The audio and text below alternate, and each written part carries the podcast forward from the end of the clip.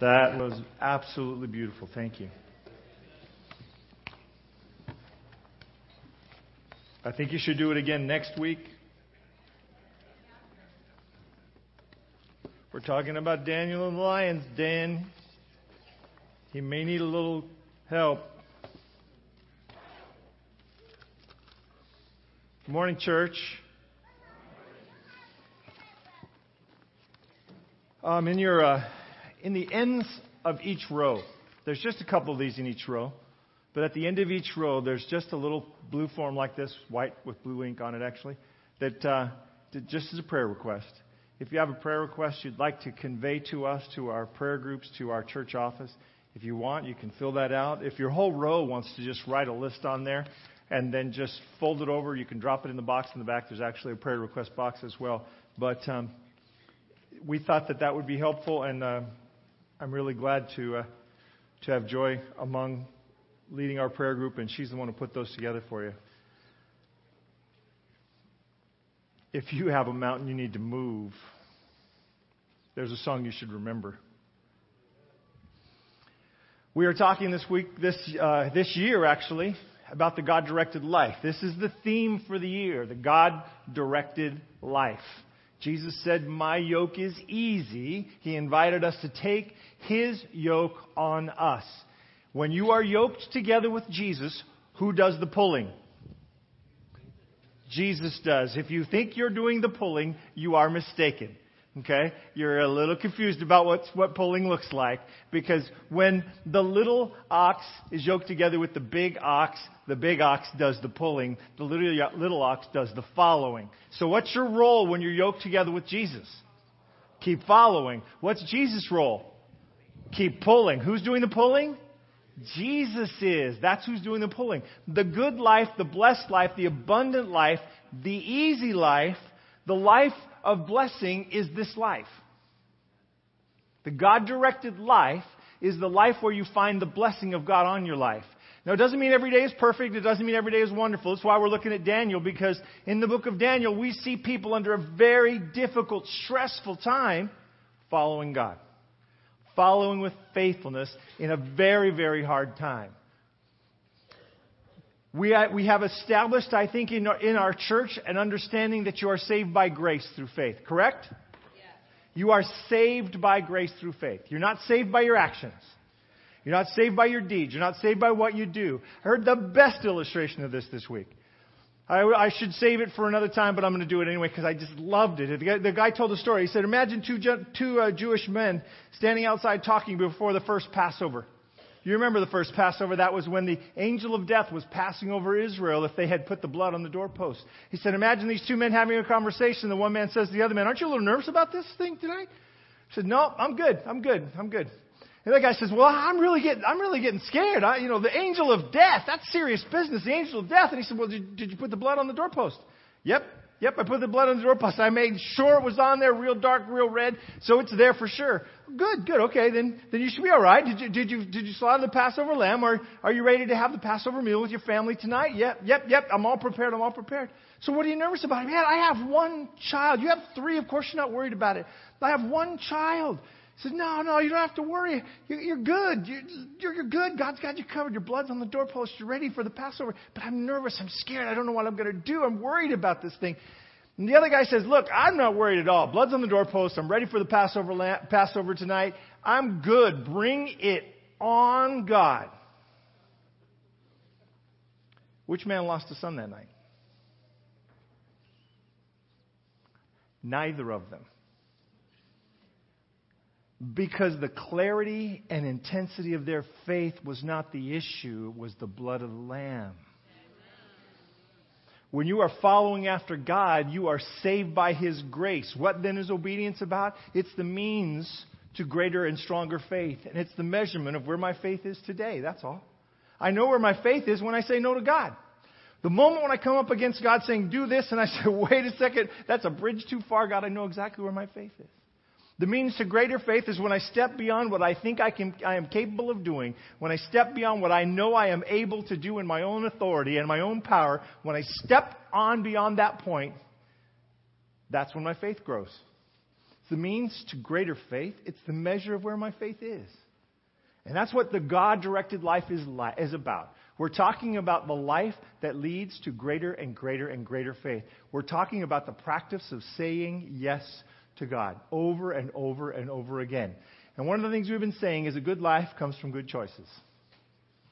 A good life comes from good choices. You get to make choices in your life, good ones, lead to better and better and better experiences. No one drifts into greatness. I want to talk to the teenagers.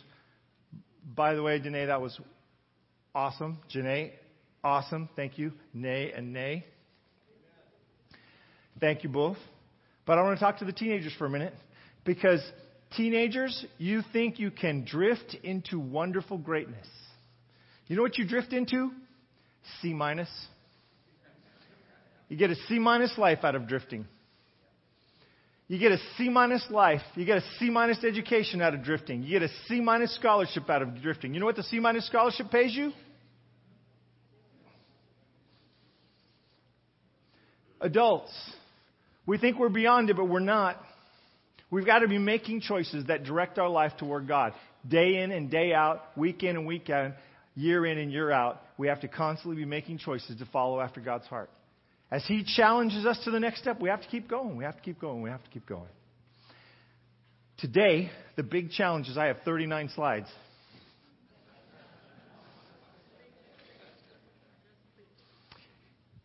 Thirty-nine slides gives me about a minute per slide, so if I sound like I'm going fast, it's because I am. We're going to try to cover Daniel 4 and 5. Because Daniel 4 and 5 are to be told as one story. Remember, chapter divisions, verse divisions, all those pieces are add ins to the text. They're not in the original text. Daniel 4 and 5 are one story. They're a comparative story between two kings. They're a comparative story between two different kings of the same lineage in Babylon. The chiasm ziggurat. I thought since we were talking about Babylon and we are talking about this, we need to talk about a chiasm. Do you remember what a chiasm is? A chiasm is a way of, of, of, organizing your ideas and your thoughts. The way this works biblically, a chiastic structure looks like this. On one half of the chiasm, chiasm, there's a point being made. At the other end, as if you had gone up one side and descended the other side, is a point similar to it being made. So Daniel 2 lines up with Daniel 7. Daniel 3 lines up with Daniel 6. Remember Daniel 2, the statue, the image that, tells through, that goes through time? Remember Daniel 7 is Daniel's experience describing those beasts that go through time?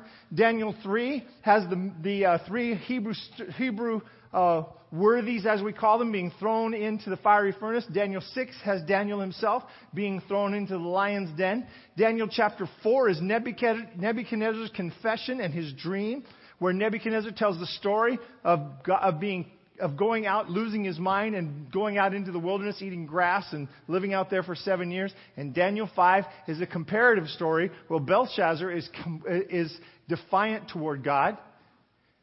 And the middle of this thing is the end of Daniel chapter 4, verses 36 and 37, the proclamation and confession of the king of Babylon. And I'll be trying to prove that to you today. This is actually a, uh, an, a supposed picture of Nebuchadnezzar in his cool I fight and I'm a general helmet on a coin. So it's a, it's a very small picture, just brief outlines of it. Um, he's king at, at age 29. He fought battles for the first third of his, of his reign. So he reigned for 43 years, so you kind of divide that up into three parts. The first third of his reign, he's actively fighting battles. The next third of his reign, he's pretty much at rest. There are no battles to be fought. And the last third of his reign, he's back out on the battlefield. He dies at between 71 and 72 years old, still in office, still leading the armies of Babylon and the nation of Babylon. Here we are in Jeremiah chapter 39, 1 to 3. I believe the story we're talking about takes place at the end of the first third, and as he enters that second third, and one of the entering moments of that second third is the fall of Jerusalem. Jeremiah chapter 39, in the ninth year of Zedekiah, king of Judah, in the tenth month of Nebuchadnezzar, king, in the tenth month, Nebuchadnezzar, king of Babylon, and his armies came against Jerusalem and besieged it. In the eleventh year of Zedekiah, in the fourth month, on the ninth day of the month, the city was penetrated. Then all the princes and the king of Babylon came and sat in the middle gate. Nergal, Sharezer, Samgar, Nebo, Sarsekim, Rabsaris, Nergal Sarezer. This guy in red I want you to see because his name's coming back up in a little while. Rabmag with the rest. I like that guy's name, Rabmag. Sounds like a rock star, doesn't he? Rabmag with the rest of the princes of the king of Babylon. It's a, it's a band name, Rabmag and the kings of Babylon. But the last one, that guy in red, there's going to come up again. But what I want you to think about is as the first third of of Nebuchadnezzar's reign starts to draw to a close. He's been winning battles all over the empire, building his empire, and things are getting quiet. The last sort of bits that he's putting together, the last elements, are uh, a, a campaign against Egypt and a camp, campaign against Jerusalem. And when Jerusalem fell, falls and Egypt comes under his sway, things quiet down for him. And that's where we find Babylon, and that's where we find King Nebuchadnezzar as this story starts. Nebuchadnezzar the king. Note who's writing this part of the story. Nebuchadnezzar the king to all peoples, nations, languages that dwell in all the earth. Who's writing the story? Nebuchadnezzar the king is writing the story. This is a pagan king in your Bible. He's, he's, he's infiltrated himself right there in the middle there. He just, he just weaseled his way right into the middle of your Bible. Daniel chapter 4, you have a pagan king writing the story of his experience with God. This section of the Bible, as I, I told you, is written in Aramaic. From Daniel chapter 2, in like verse 7, to the end of chapter 7 is in Aramaic. That's the chiastic structure that I just showed you in that segment of the Bible. He's writing it to all the people, nations, languages who dwell in all the earth. Let me ask you a question. Why was Israel placed on the Highway 5 of the Fertile Crescent? To be an influence, to be a witness to God, to the people who passed by. They were placed in a, in a position to touch the world as it passed by, to demonstrate what it, what it meant to follow after God. That's what Israel's assignment was, correct? The covenant with God. I will bless you, you will be a blessing to others, right? He says that to Abraham, he says it to the people of Israel, and it carries on for generations. I will bless you that you might be a blessing to others. How often have they done it? They've not been very good at it, have they?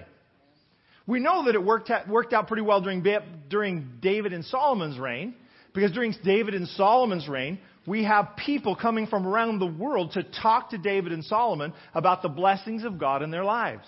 We know it happened once in Hezekiah's reign, when that miraculous moment when God stops and moves back, moves the, the sundial back 10 degrees, and he overcomes Sennacherib, that the Babylonians actually come and talk to him about what happened. So we know it happens a little bit, but the goal of God, it seems to me, by parking them on Highway 5 at the rest stop, was that everybody who went by heard about God. Everybody who went by got a pamphlet. Everybody who went by saw these people who were blessed by God, and that the entire region would be blessed by them and be, would be touched by them. Now, who's writing to that region? Nebuchadnezzar, the pagan king of Babylon, is writing to the people of the Fertile Crescent, which, by the way, he controls. To all the people and all the nations who dwell on all the earth. Now, he didn't know about the Chinese. I know we always get arguments like this. He didn't know about the Chinese. He didn't know about the Africans. Don't blame him for not knowing. He's writing to everybody he knew. I thought it good to declare the signs and wonders of the Most High God has worked for me. So, what you're reading as you open up chapter 4 is a testimony. You're reading the testimony of a king of Babylon about the God of Israel. Can you just let that settle into your brain for a second? Because that wasn't, you weren't, you, none of you looked impressed enough. I heard one amen from the front. That's a testimony about the God of Israel from the king of Babylon. Pretty cool, eh? How great are his signs and how mighty his wonders. His kingdom is everlasting, is an everlasting kingdom. His dominion is from generation to generation. He begins his statement about God with this little poem, and he starts to tell the world what the God of Israel is like. Israel has abandoned its covenant responsibility to God by going after foreign gods. They worship Baal and Asherah. And the people who are supposed to know and understand and be worshiping God and telling the world about Him have completely walked away. And who has God given the message to? A pagan king of Babylon. Israel, you've walked away from your testimonial responsibility. I'm finding me a new person who will testify. And here he is. Let me introduce you to Nebuchadnezzar. King of Babylon takes up the testimonial role of Israel. Do you understand the cool power of this? God calls Nebuchadnezzar through his prophets his servant. God calls Nebuchadnezzar over and over again through the prophets his servant. And we're beginning to see that service open up. We saw it open in a crack in chapter 2 when Daniel amazed him by telling him about the dream. God, he said, Man, your God is a God of gods and a God of kings, and he knows stuff that nobody else knows. That's very cool. Chapter 3 Shadrach, Meshach, and Abednego get thrown into the fiery furnace. A fourth goes with them. What do we figure out by that? God doesn't say you won't ever go into a crisis, but He says you won't go into it alone. You will, he doesn't say you won't go through the fire, but you won't walk through there alone. That's the point of Daniel chapter 3. But what Nebuchadnezzar realized was, your God delivers. Right? He said, you serve a God who can deliver on his promises. You, you serve a God who can get you out of a tight spot that I created. Notice when he says this to them, just before that, he's told them, Who's going to get you out of this if I throw you in the fire? And they said, Well, our God's able to save us. If he doesn't, he doesn't. But he can. Into the fire they go. There are four of them in there.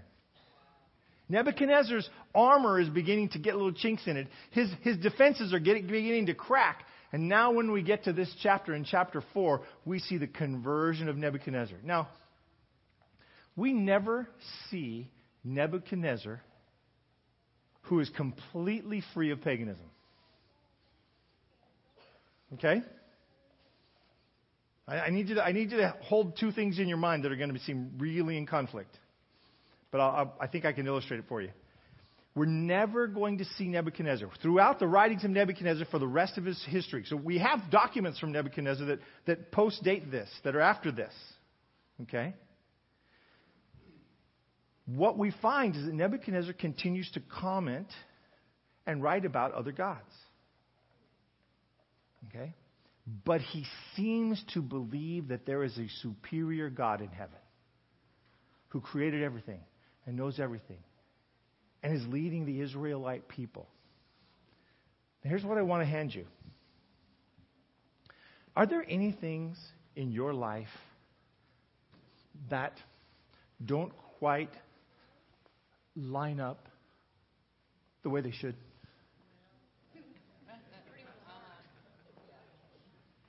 So, so you claim service to the Most High God, right? You claim that He answers your prayers and He listens to your prayers, right? But there are things in your life that don't quite line up, right? Now, is God working on those? Oh, yeah. Is He trying to change you? Yeah. Could He be doing that with Nebuchadnezzar? Does God love this pagan king who belongs to another nation as much as he loves the people of Israel? Yes, he does. Does he, is he going to be exalted and joyful and, and so happy when Nebuchadnezzar walks through the pearly gates? Yes, he is. We do not have the permission of God to ever believe, state, or otherwise assume somebody's not making it. Amen. It is our call to testify to what we know about God in every way we can emotionally, physically, verbally, in every way we can. We are called, just as Israel was called, to constantly be presenting to the world a picture of God that is more accurate than anything else there is out there. But we are never given permission to tell one of his children they're not going home. We are never given permission to let it creep into our heart that we are superior in any way than any of the other children. Okay? So we do know that Nebuchadnezzar continues throughout his life to write about the other gods, commentaries about the other gods. Okay? But Nebuchadnezzar seems to understand the God of heaven is different. The God of Daniel is different. The God of Shadrach, Meshach, and Abednego is different. He believes and understands that this is the most high God. It's a starting place for a guy who's worshiped probably a dozen gods his whole life. And God takes him and starts using him where he is meeting him where he is, helping him grow in his relationship with him. All right? Okay, long explanation. I know I have 39 slides. Daniel chapter 4, verses 4 and 5. I'm not going to try to cover all of the picture. I'm just trying to give you the, the high points because I think the point of the story carries better if we don't get bogged down in the details too much. I, Nebuchadnezzar, was at rest in my house, and this, this idea here that he's at rest, that he's hanging out at home, Nebuchadnezzar was not a sit on your throne king. Nebuchadnezzar was an in the field king. He was a field general type of king. And so this is why I believe this is happening during the middle third of his reign when things quieted down and he didn't need to be out there fighting on the battlefields much anymore. He will go back at the end of his reign and go back and put down battle, put down a rebellion all over the empire. But at this point, I think we're in the middle of his reign. So figure between 10 and 15 years into his reign. He's a middle-aged man. He's between about 45 and maybe 60 which is more middle aged than I thought it was before when I was younger. Okay? He's in that middle part of his life. Things are different. He's got kids. He's got grandkids. Things have settled down around the kingdom. He's home. He's enjoying his life. He's at rest at his house and flourishing in his palace. And I saw a dream which made me afraid. And the thoughts of my bed and the vision of my head troubled me for a pagan king, for a king who runs a military, for a king who runs an empire, to use that word there in the third line, which made me afraid, there's a humility about this man now. There's a humility about him. This is not the guy who said, do what I tell, what I tell you, or I'm going to cut you into pieces and turn your house into an ash heap. Not the same guy. There's a transformation in the way he talks, and the way he goes about his business. He's afraid. This vision has made him afraid. He calls the astrologers in the usual group. I'm not sure why these guys always call, it, call that group. They're just not very helpful. They must be helpful at something else. There's some, you know, there's, there's maybe there's a like, you know, an entertainment version. They come in, they do tricks and stuff. Maybe they juggle. I don't know. Sleight of hand. Here, look at this card. Nothing up my sleeve. Presto. I don't know. Maybe they're entertaining, but they're not helpful with these things. He calls the usual group, they're not helpful, but the Bible says, but at last Daniel came. But at last Daniel came before me. His name is Belteshazzar, according to the name of, the God, of my God. In him is the spirit of the holy God. And I told the dream before him. So notice he's not holding out anymore. He's not asking them to tell him the dream and then he'll explain it. He's now telling them the dream. I told him the dream. This is what the dream was. He was asleep and he saw this giant tree. This tree grew up and was huge. And all the creatures of the earth gathered under this tree, and the birds of the air gathered in this tree. And this tree nurtured and cared for them, and it was a, it was a place of rest for them. This was a wonderful, wonderful sort of Edenic garden scene in his, in the, as the dream opened. And then he saw a messenger from heaven, an angel, come and, and say to cut down the tree that the tree should be chopped down and bound with two bronze rings. Now, I've heard people put these bronze rings to be Rome and Greece. They might be. I don't know. Persia and Greece. They might be. I don't know. I don't think that's the point. I really don't. I think there's a bigger point here. The angel changes in his de- declarations about the tree and starts using the first person pronoun. Let him graze. Let the person graze with the beast, which tells you this isn't about a tree, it's about a person. And as he goes on to describe it, that this person would graze with the beast, think, I think that's what scares Nebuchadnezzar. Daniel, here, here's the story. Daniel, whose name was Belteshazzar, was astonished for a time. So imagine, here's Daniel. He's just heard the, the story from the king. Remember? this is the almighty potentate of Babylon, pre conversion who at the close of chapter 3 used the words, if you are not, any, or if anyone says anything bad about the, king, about the God of Shadrach, Meshach, and Abednego, I will cut them, have them cut into pieces and turn their houses into ash heaps. That's how chapter 3 closes. And Daniel's invited to come talk to this king, and he's got a bad news dream. So Daniel is astonished for a time, and his thoughts troubled him. So the king spoke and said, Belshazzar, do not let the dream or its interpretation trouble you. Belshazzar answered, My lord, may the dream concern those who hate you, and its interpretation concern your enemies. So what's Daniel wishing? He's wishing that this dream is not about Nebuchadnezzar. He's wishing that it's about somebody else. And he goes on to tell him that this picture, this tree is him. It's Babylon, his empire, that the angel's going to chop it down, and that for seven years he's going to be crawling around out there with the beasts of the field, eating grass like an ox, and he's going to be out of his mind. But he said the fact that the tree is bound means that it will still be there. There's still, there's still a stump and they're still binding on the stump. So the tree is not going to be killed. It's not going to be lost. There'll still be a tree at the end of the day. So you won't be gone. You won't die. This is a picture of what will happen to you. And he says, King, can I give you some advice? He says, You know, could you uh, consider maybe a little advice? This hopefully would be acceptable to you. And then he lays it on him. Break off your sins by being righteous and your iniquities by showing mercy to the poor. Perhaps there may be a lengthening of your posterity or prosperity. King, I'm telling you right now, this message is not a good one. And if you want to dodge this bullet, you're going to have to be nice King Nebuchadnezzar.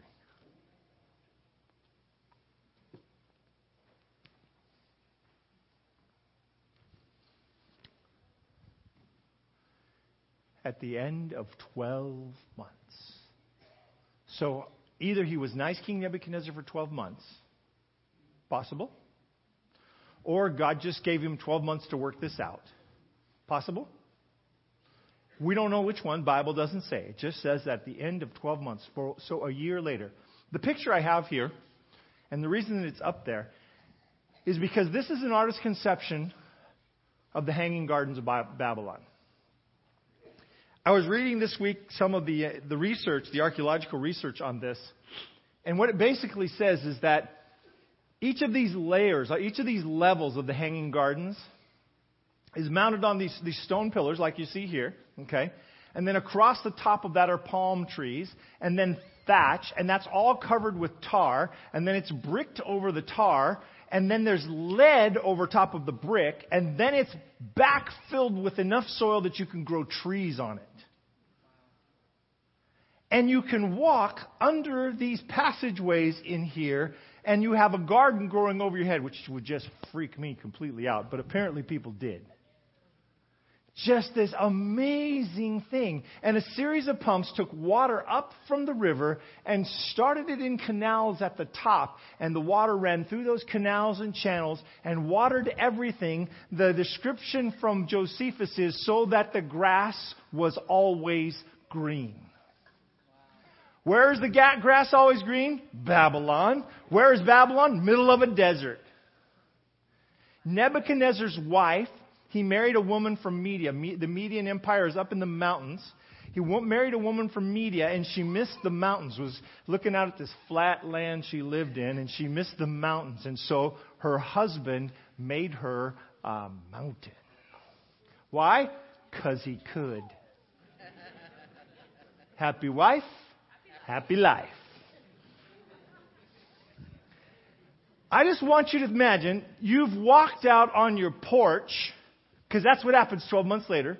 He walks out on his porch.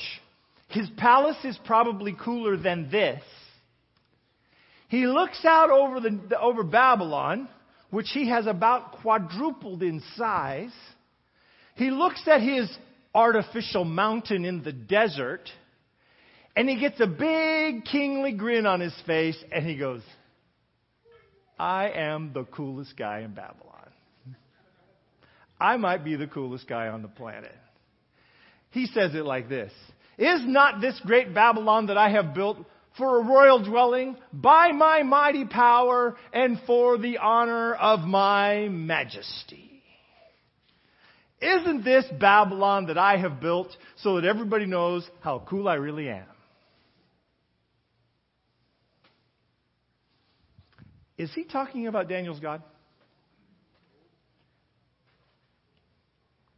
Is he thinking about Daniel's God? As those words left his mouth, in fact, the Bible says while they were still in his mouth, he suffered something. We're not sure. There's a couple of possibilities. There's a disease called lyconium, I think it's what the, the, the pronunciation is, where it's called the werewolf disease, where a person just literally, they think they're an animal. And they go out and they live in the fields and they just live out there and they eat whatever they find out there. They, and, and whatever, whatever overcame him, that's what happened to him. And he goes from being the coolest guy on the block to this weird little sideshow in the backyard.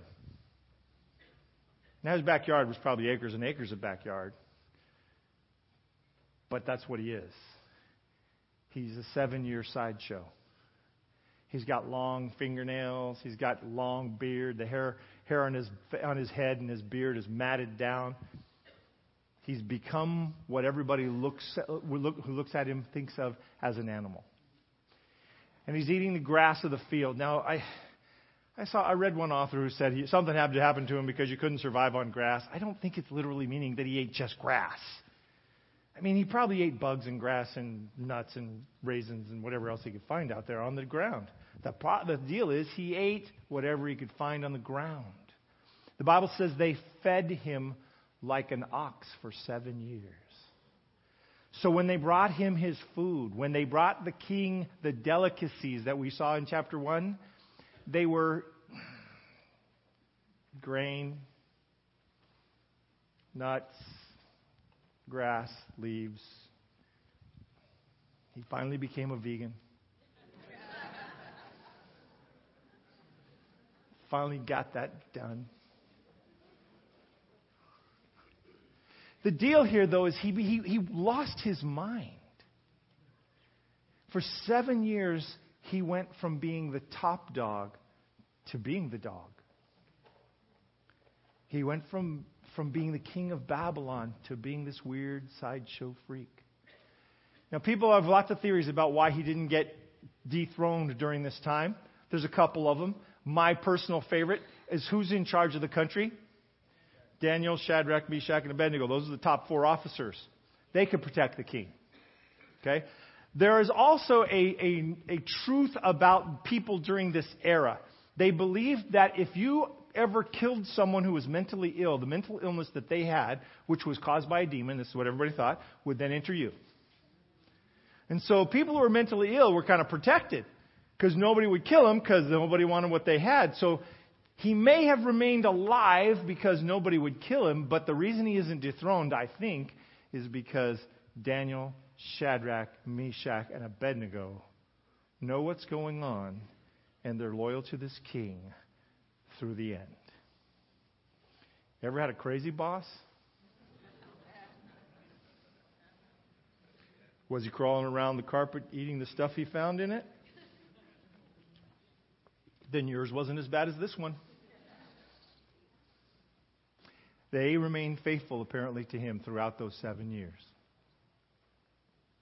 At the end of the time, I, Nebuchadnezzar, lifted my eyes to heaven, and my understanding returned to me, and I blessed the Most High. He looks up to heaven. We don't know whether that means he prayed or whether he came to his senses and looked up to God and asked for help. We're not, we're not sure what he means by that, but what he says is, I came to myself and I blessed the Most High. And when he came to himself, he blessed God. I blessed the Most High and praised and honored him who lives forever. For his dominion is everlasting dominion. His kingdom is from generation to generation. Nebuchadnezzar has become the testimony for Israel. I, Nebuchadnezzar, praise and extol and honor the King of heaven. All those who work, all, all of whose works are truth, and his ways justice, and those who walk in pride he is able to put down. Nebuchadnezzar has taken over the testimony of Israel, and he has cast that testimony around the entire world that he knows of. Everybody under his influence has now heard about the God of heaven. Israel lost its testimony, and the testimony was handed over to a pagan king in Babylon. Israel walked away because it was following after gods who were just rocks and sticks and the pagan king who used to follow rocks and sticks found the God of Israel, and he gives testimony to the authority and power of God. How's your testimony? Are you likely to lose it? Is it going to be handed off to somebody else? Or are you using it? How's your testimony? You see, Israel was giving all credit to a different God. not the God of heaven. The contrasting king is the next story. Nebuchadnezzar to Babylon takes about seven years. Nebuchadnezzar dies in 562 at age 72. Amel Marduk, his son, becomes king from 562 to 560. Nergal-Sharezer, that's the guy who was sitting at the gate in Jerusalem. His son in law kills his son and reigns from 560 to 556. His son, Labashi Marduk, becomes the king in 556, but he reigns for only nine months. He's just a little kid, and the people kill him. The leadership in, in the nation kills him.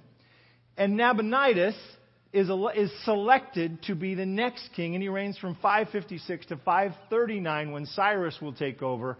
And his son Belshazzar will be a co regent of his because Nabonidus doesn't apparently like Babylon. I think Nabonidus is probably the son of the wife from Media. The reason I think this is because he spends his time away from Babylon.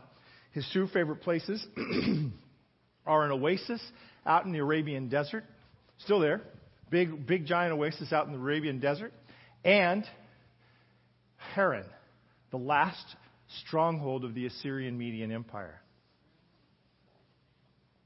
Those are the places he hangs out, and he puts his son in charge at Babylon. That's why his son is found in the throne room as the royal regent at the time when chapter 5 starts. Cyrus the Persian is at the gate of Babylon, and the empire is, is crumbling, crumbling around them. The empire is beginning to weaken and crumble, and Cyrus is outside waiting to get in, and Belshazzar the king makes a great feast for a thousand of his lords, and they drank wine in the presence of those thousands. Belshazzar gave the king to bring the gold and silver vessels which his father Nebuchadnezzar had taken from the temple, which, he had in, which had been in Jerusalem, and that the king and his lords and his wives and his concubines might drink from them. Stop for a sec. This man already knows the stories about Babylon. He already has heard about Daniel chapter 2. He already has heard about Daniel's God. He already knows the story of Nebuchadnezzar's rise and Nebuchadnezzar's humility. He knows all of this stuff, and he knows that the story says the Babylonian Empire will fall. Who is he defying? And how is he going to defy God? Well, he's going to throw a party saying, I'm not going to worry about the threat. And then he's going to ask them to bring the gold and silver vessels from the very temple of God so that he can drink from them and say, God, I have more faith in these walls than I have in you. God, I have more faith in the walls around my house than I have in you. I have more faith in the deadbolt on my front door than I have in you. God, I have more faith in my, in my fund that Dave Ramsey told, Dave Ramsey told me I should have, my, that emergency fund. I have more faith in that than I have in you. God, I have more faith in my mouth being able to get me out of trouble than I have in you. God, I have more, you put it out there. If my, if, if my impact, if, if my first impulse is not to pray, what is it to do? I love the story of Nehemiah when they go back to rebuild the temple and they're, they're uh, rebuild the wall around Jerusalem and they're being attacked from all sides. The Bible says he prayed and then he acted. He prayed and he got up and he started moving. I like both of those. I like the fact that when you pray, you should act, and I like the fact that you should pray before you act. I like the idea that prayer comes first, but I like the fact that people just don't stay there praying. I know some folks who pray themselves into starvation. They just keep praying and praying and praying. God, please, please bring something, please bring something, please. And they never get off off their knees. They have great prayer lives, but there's no action. I think the two go together. I don't want to disparage prayer at all. In fact, I'm encouraging it. But I say you should pray and act. I don't think you should act and pray. I think you should pray and act. I think we should first impulse be saying, God, here's what I want to do. I want to follow after you. I want to do what you want. Pray and move. Pray and go. Pray and start. Now, if God is saying don't start, stay there till He says you can start.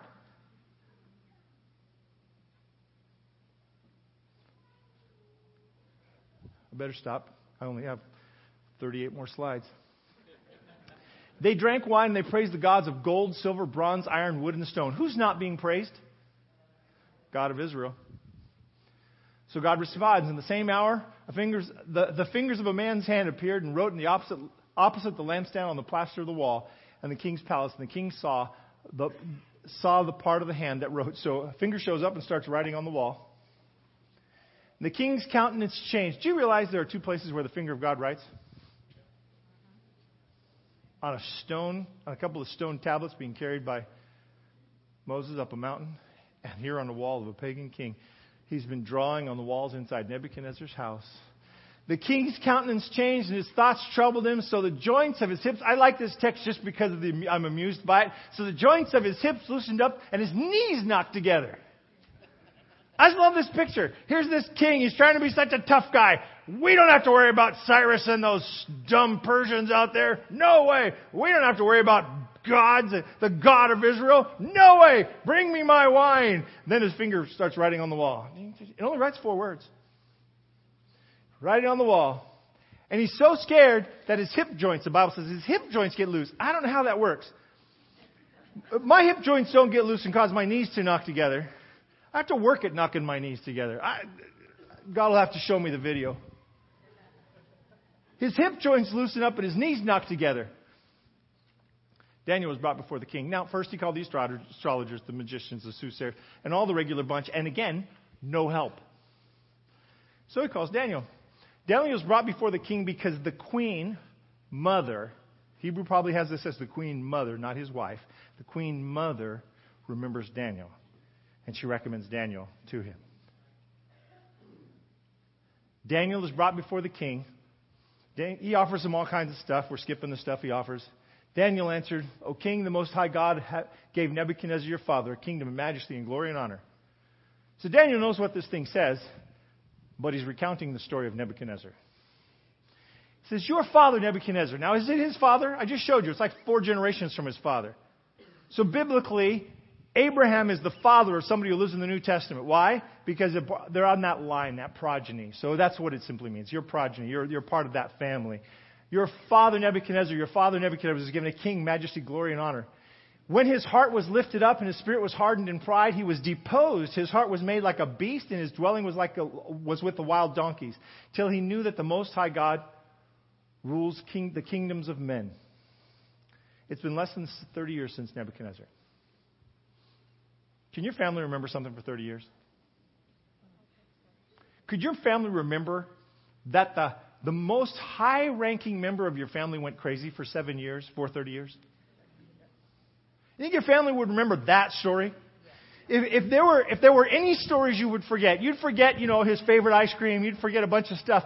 But he was crazy for seven years, lived out there eating grass in the fields. That seems like a story that even Belshazzar would have heard, don't you think? Only been 30 years. But you, his son Belshazzar, have not humbled your heart, then the text, although you knew all of this.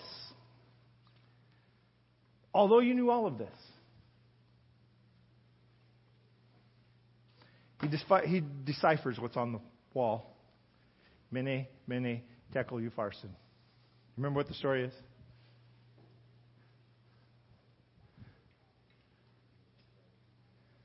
You've been weighed in the balance and found wanting. Your kingdom will be divided and given to the Persians. That very night, the Bible says his life was required of him. We know the story. The Persians come through the open gate. They march into the city without resistance. They take over the city. They kill him. There's some who believe his father, who was out fighting Haran, of all places, was actually allowed to retire down in central Persia. But here's what I want to say the stories that are in this pinnacle of stories. Stories build up this side, stories go down from this other side. They're, they're reinforcing an idea. The idea at the pinnacle of this story is that there is a God of, of heaven. He is, in fact, in charge of what happens on the earth. He cares about his people. He cares about what happens in their lives. And whenever possible, he will actually intercede for them. And you should humble yourself before that God. Here's what happened to Nebuchadnezzar when he did it. Here's what happened to Belshazzar when he didn't. And the peak of the chiasm is Nebuchadnezzar saying to all the people who will listen in his, in his entire empire, you should serve the Most High God. It's a message that's as real today as it was in 560 BC.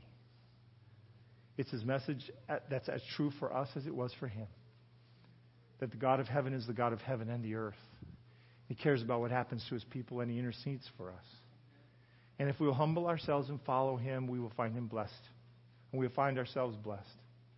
If we refuse and we defy him, we will find ourselves, as the New Testament says, kicking against a sharp object, kicking against the pricks. That the God directed life is a life of abundance, and the God resistant life is a life of pain. There's no rest day or night for those who receive the mark of the beast in Revelation chapter 13. There's no rest day or night for those who refuse to follow after God because the only real rest is to rest in the arms of Jesus. Amen. That's what the story's about. Yep, two interesting stories about pagan kings. But ultimately, the story is about following after the, the God who is the God of everything, who cares about his people, and who intercedes when he can. A God who reveals things to man, who rescues guys from fires. That God. Let's pray. Father in heaven, we took a big bite today. And we've skipped over so many bits and pieces of this story that would be fun to explore. But help us not to miss the point that we are being challenged by the stories of these two kings.